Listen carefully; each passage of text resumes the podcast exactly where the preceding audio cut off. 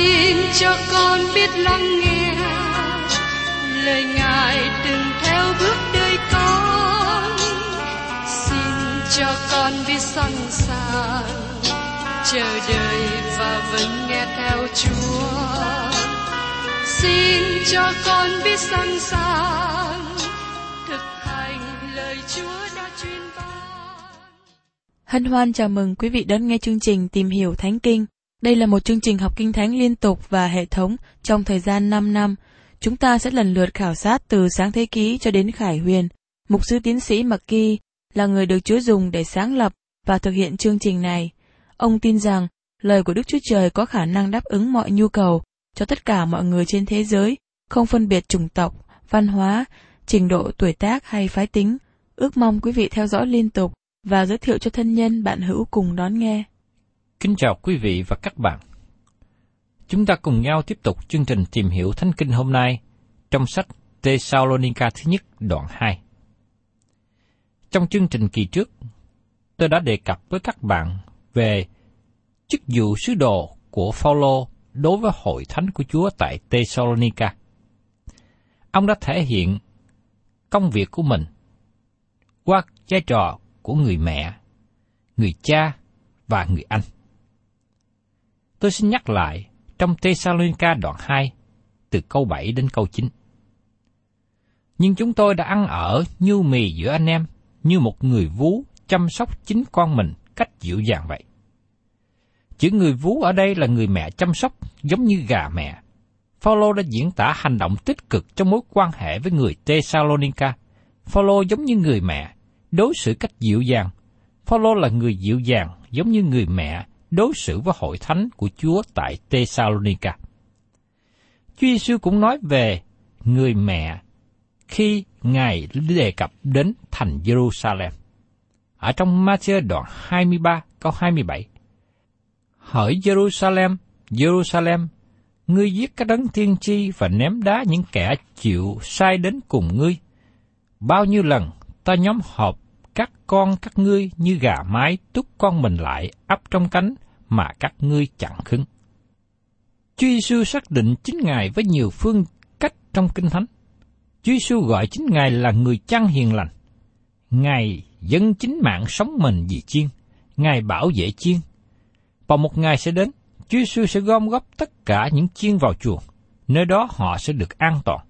Điều này cũng gần giống với hình ảnh của người mẹ với bầy gà con. Quý vị có thường thấy hình ảnh gà mẹ với bầy gà con nhỏ không? Khi trời mưa xuống, gà mẹ túc túc kêu gà con lại, gà mẹ xè cánh ra và gà con núp dưới bóng cánh gà mẹ. Nhờ đó mà gà con được an toàn, ấm áp. Có nhiều lần Chúa Giêsu nói với chúng ta, hãy đến núp dưới bóng cánh của Ngài. Và tôi mong rằng các bạn hãy đáp ứng lại. Phaolô là một người hầu việc Chúa như thế. Ông thương người Thessalonica như tình thương của người mẹ. Phaolô yêu quý họ. Ngày hôm nay cũng có nhiều người mục sư như vậy. Có thể họ không phải là người giảng giỏi, nhưng họ tin kinh thánh và giảng kinh thánh. Những mục sư kinh nghiệm và tin kính này có thể tư vấn người khác khi cần đến sự giúp đỡ. Các bạn không cần phải lo sợ khi ngồi xuống và mở lòng mình ra cho những người như thế để được sự hướng dẫn và giúp đỡ. Và trong Thessalonica thứ nhất, đoạn 2 câu 8. Vậy, vì lòng rất yêu thương của chúng tôi đối với anh em, nên ước ao ban cho anh em không những tin lành của Đức Chúa Trời thôi đâu, song cả đến chính sự sống của chúng tôi nữa, bởi anh em đã trở nên thiết nghĩa với chúng tôi là bao. Phaolô nói rằng những người Thessalonica rất thiết nghĩa với ông. Phaolô có tình yêu thương chân thành với những người cơ đốc nhân này, và ông mong muốn hiến cả thân thể của mình cho họ. Và trong Thessalonica thứ nhất, đoạn 2 câu 9. Hỏi anh em, anh em còn nhớ công lao khó nhọc của chúng tôi, ấy là trong khi chúng tôi giảng tin lành cho anh em, lại cũng làm việc cả ngày lẫn đêm để cho khỏi lị đến một người nào trong anh em hết. Phaolô làm việc cực nhọc cả ngày lẫn đêm. Đó là những công việc của người mẹ. Chúng ta thường nghe lời diễn đạt rằng, người cha làm việc dưới trời nắng, nhưng người mẹ không bao giờ làm hết công việc. Bà mẹ không phải là người y tá làm việc để được trả tiền lương.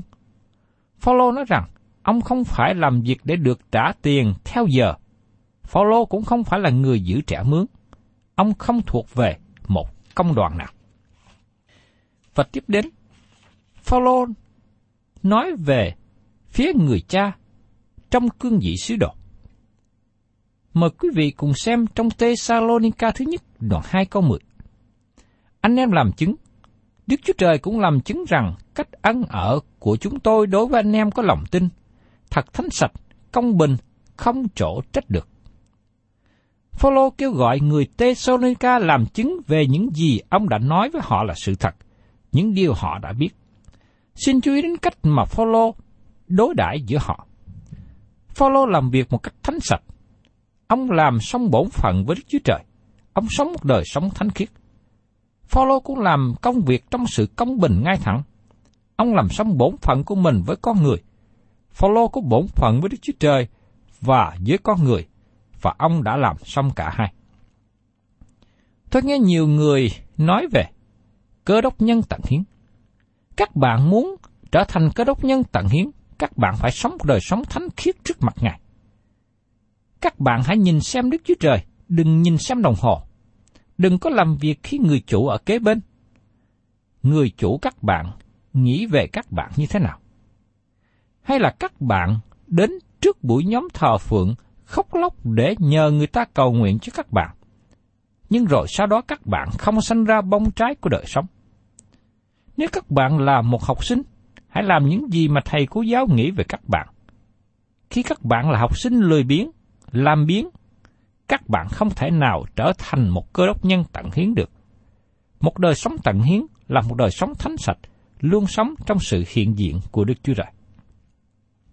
Phaolô cũng bày tỏ đời sống không trổ trách được, tức là không bị cáo giác nào chống nghịch lại sứ đồ và những người đồng hành.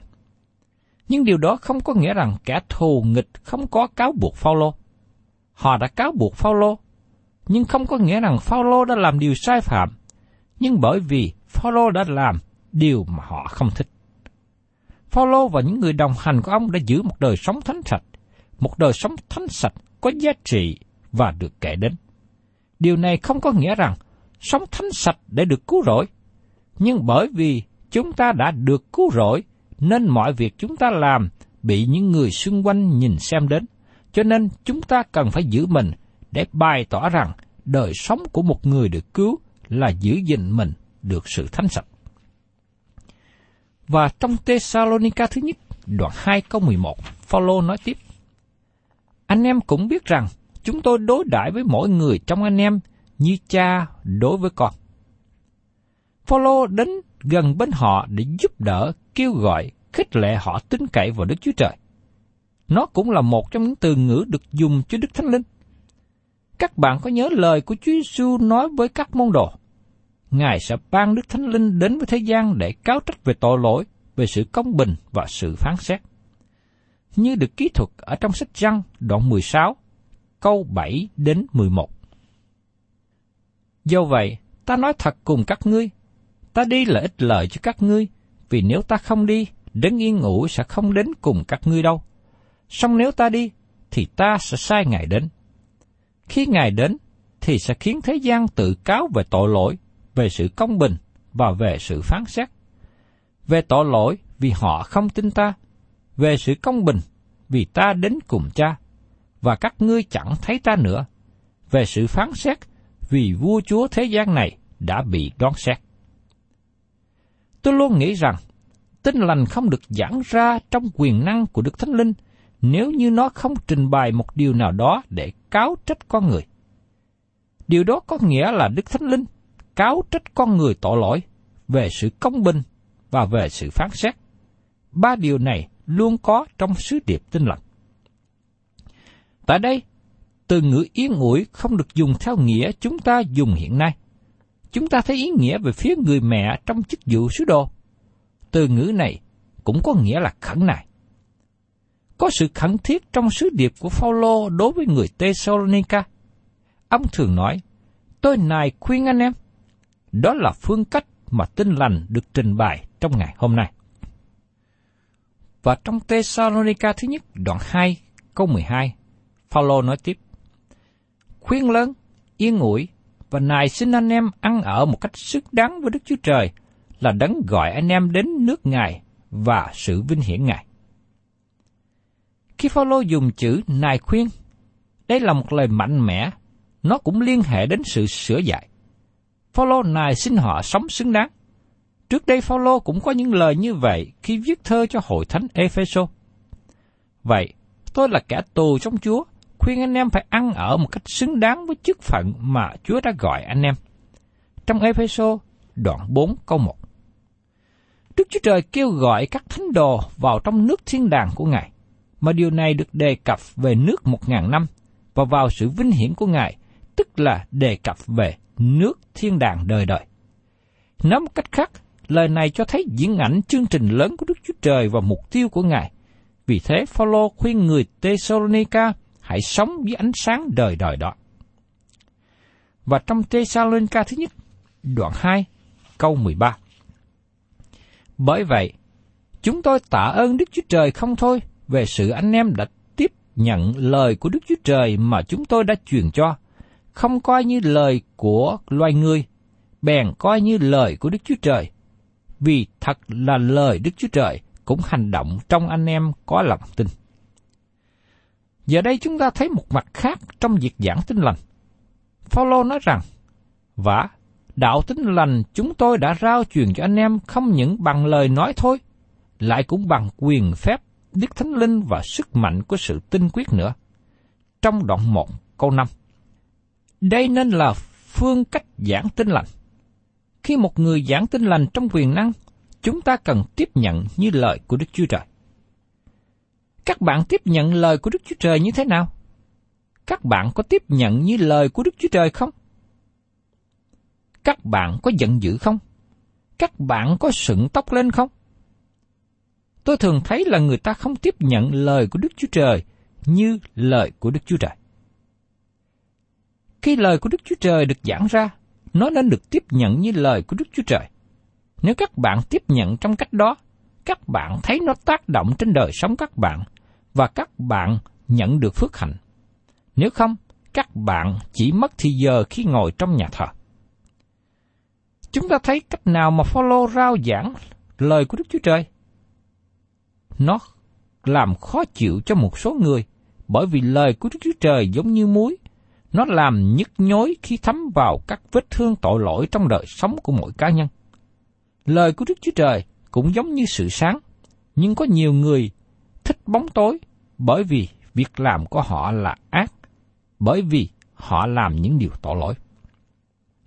Phaolô đáng dạy trong đoạn này, hội thánh của Đức Chúa Trời nên phản chiếu ra như một gia đình trên đất. Phaolô nói về mối quan hệ của người mẹ với người tin nhận Chúa, mối quan hệ của người cha, và tiếp đến, ông nói về mối quan hệ anh em. Đôi khi chúng ta nghe nói hội thánh giống như gia đình. Hội thánh nên tỏ bài về Đức Chúa Trời cho cộng đồng dân chúng xung quanh giống như gia đình. Mối quan hệ vợ chồng và con cái trong gia đình cần nên bày tỏ ba khía cạnh tình yêu thương của Đức Chúa Trời và của Đấng Christ đối với thế gian. Phaolô đã nói về phương diện của người mẹ với hội thánh địa phương. Ông cố gắng làm việc cả ngày lẫn đêm để chăm sóc họ như gà mẹ chăm sóc đàn gà con. Phaolô không có làm việc 8 giờ một ngày, nhưng ông làm việc suốt ngày để chăm sóc và nâng đỡ họ.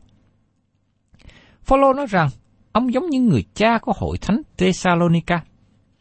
Người con trong nhà cần tình thương của người cha. Nó là một thảm họa khi cha mẹ ly dị nhau hay khi một người qua đời. Đứa con thường hay mất đi tình thương của người cha. Tình thương của cha được biểu lộ bằng sự dạy dỗ hay phạt dạ. Paulo nói, ông giống như người cha đối với hội thánh Thessalonica. Có nhiều người giảng dạy kinh thánh chỉ chú ý đến sự an ủi mà thôi. Họ an ủi các thánh đồ. Người ta thích an ủi lắm, bởi vì nhiều người cần được sự an ủi. Tôi thích có người vỗ lưng tôi, vuốt đầu tôi. Đó là sự an ủi về cơ thể, mà nó là sự vui mừng. Nhưng chúng ta không phải chỉ cần có sự yên ủi mà thôi, chúng ta cũng cần có sự sửa phạt nữa. Tôi lo ngại về phương diện của người cha, phương diện sửa phạt đang thiếu sót. Sự sửa phạt không những thiếu sót trong gia đình, nhưng tôi cũng thấy nó đang thiếu sót trong hội thánh nữa. Giờ đây, chúng ta đến phương diện anh em trong hội thánh mà nó tiêu biểu bởi con cái trong gia đình. Và Phaolô đã thể hiện điều này đối với hội thánh của Chúa tại Thessalonica. Mời quý vị cùng xem tiếp trong Thessalonica thứ nhất đoạn 2 câu 14. Hỏi anh em, anh em thật đã trở nên người bắt chước của hội thánh Đức Chúa Trời tại xứ Jude là các hội thánh trong Đức Chúa Giêsu Christ. Anh em đã chịu khổ bởi người đồng xứ mình, cũng như chính các hội thánh ấy chịu khổ bởi người Juda. Điều gì đã làm cho con người trở thành anh em? Có hai điều làm trở thành anh em. Dầu rằng con người thuộc về chủng tộc nào hay có màu da nào, tất cả chúng ta đều là tội nhân và thiếu mất sự vinh hiển của Đức Chúa Trời. Không một ai thoát khỏi diện này. Đây là tình anh em của tội nhân, bởi vì chúng ta là những anh chị em của tội nhân. Nên đó không phải là tình anh chị em tốt. Các bạn nên xem chừng anh chị em của mình. Các bạn không có hoàn toàn tin tưởng họ được. Phaolô đã nói một điều kéo người Thessalonica trở thành anh em. Anh em đã chịu khổ bởi người đồng xứ mình. Hội thánh Thessalonica phần lớn là những người ngoài và họ trải qua nhiều sự bắt bớ. Nhưng trong lúc này, sự bắt bớ lớn của hoàng đế La Mã chưa đến. Họ bị bắt bớ và gánh chịu đau khổ bởi chính người Thessalonica. Phaolô nói rằng, trước khi anh em chịu khổ, thì các anh em ở Jerusalem cũng đã chịu khổ bởi người đồng xứ mình. Vì thế, họ là anh em trong sự chịu khổ, sự đau khổ như chất xi măng để nối kết họ lại với nhau. Có nhiều nơi hội thánh đang đi đến chỗ rời rạc, bởi vì hội thánh trở nên giàu có đầy đủ về vật chất. Cũng giống như lời của môi xe cảnh giác dân Israel trước đây, trong sách Phục truyền đoạn 32 câu 15. Giê-xu-rung đã mập và cắt đá. Người trở nên mập, lớn và béo tròn.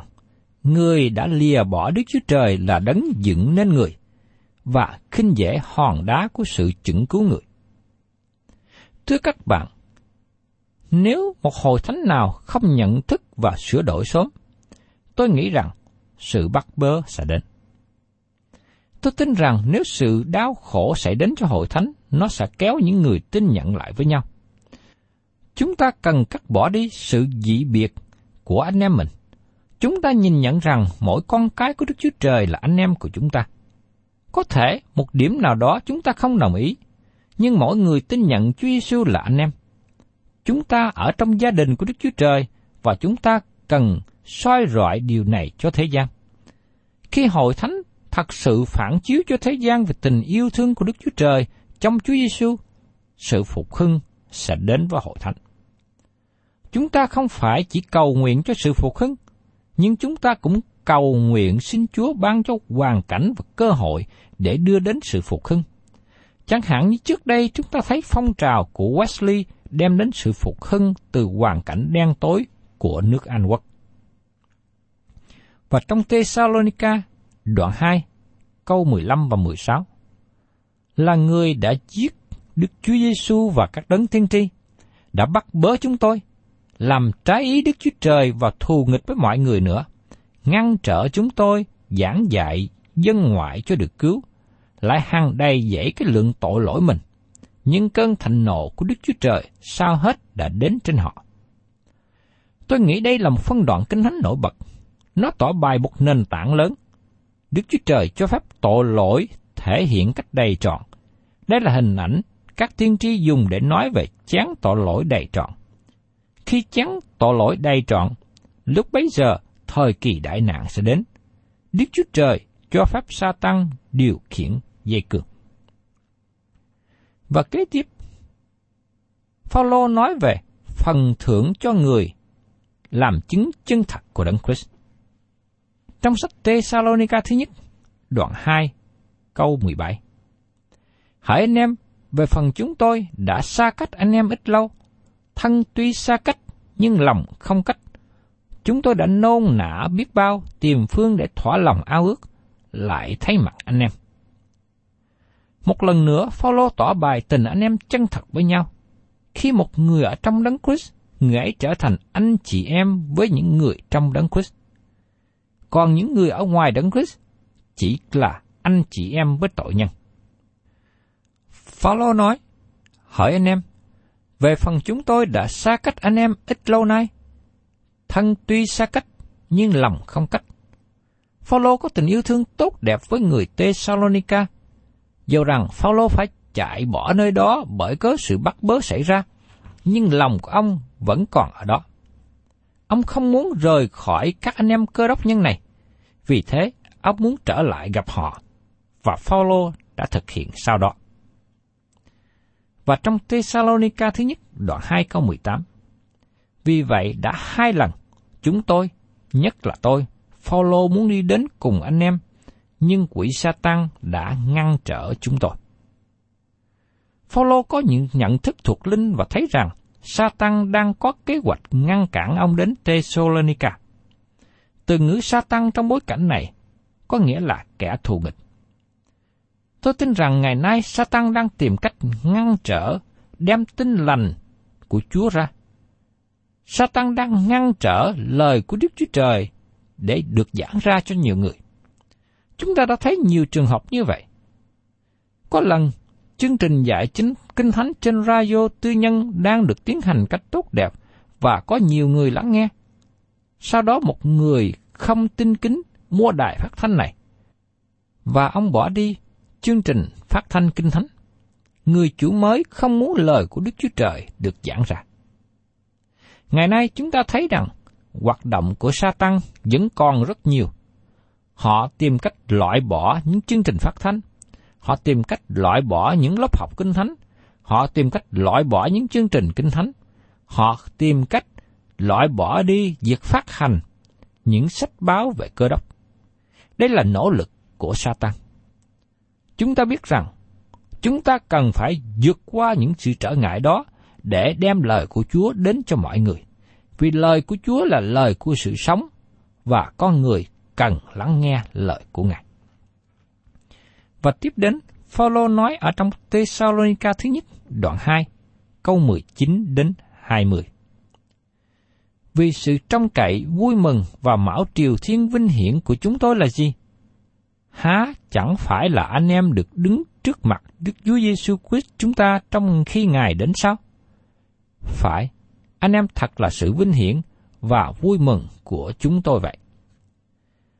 Phaolô nói rằng, một điều lớn nhất mà ông hy vọng khi Đấng Christ đến là đem hội thánh ra khỏi thế gian. Đó là Phaolô muốn thấy tất cả những người mà ông đã dẫn dắt họ trở lại cùng Đấng Christ. Những người Thessalonica sẽ vui mừng với Phaolô và ở với ông mãi mãi sau đó. Sẽ có một người nào đó trên thiên đàng sẽ đến với các bạn và cảm ơn các bạn đã giảng dạy cho họ lời của Đức Chúa Trời. Hay là các bạn đã dâng hiến ủng hộ cho việc truyền giáo và lúc bấy giờ khi lên thiên đàng có người đến cảm ơn các bạn. Người ấy cảm ơn các bạn để giữ phần đem lời của Đức Chúa Trời cho nhiều người được cứu rỗi. Thưa các bạn, đó là phần thưởng mà chúng ta sẽ nhận khi lên thiên đàng. Chúng ta cần nhận thức điều đó. Thật đó là một hy vọng tuyệt vời khi chờ đợi thời điểm Đấng Christ đến và đem hội thánh ra khỏi thế gian. Và sự vui mừng đó sẽ nhiều hơn khi biết rằng có một người nào đó tin cậy Đấng Christ bởi lời làm chứng của các bạn. Tôi mong ước và kêu gọi quý con cái của Chúa hãy tích cực nhiều hơn trong việc làm chứng về Chúa Giêsu cho nhiều người chưa tin nhận Ngài. Thân chào tạm biệt quý vị và xin hẹn tái ngộ cùng quý vị trong chương trình tìm hiểu Thánh Kinh kỳ sau. Chúng ta sẽ tiếp đến sách Thessalonica thứ nhất đoạn 3.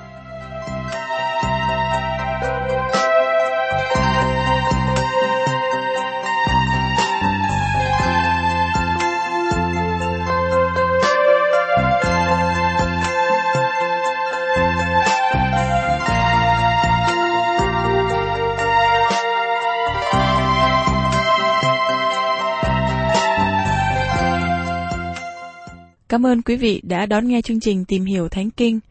Nếu quý vị muốn có loạt bài này, xin liên lạc với chúng tôi theo địa chỉ sẽ được đọc vào cuối chương trình. Kính chào quý thính giả.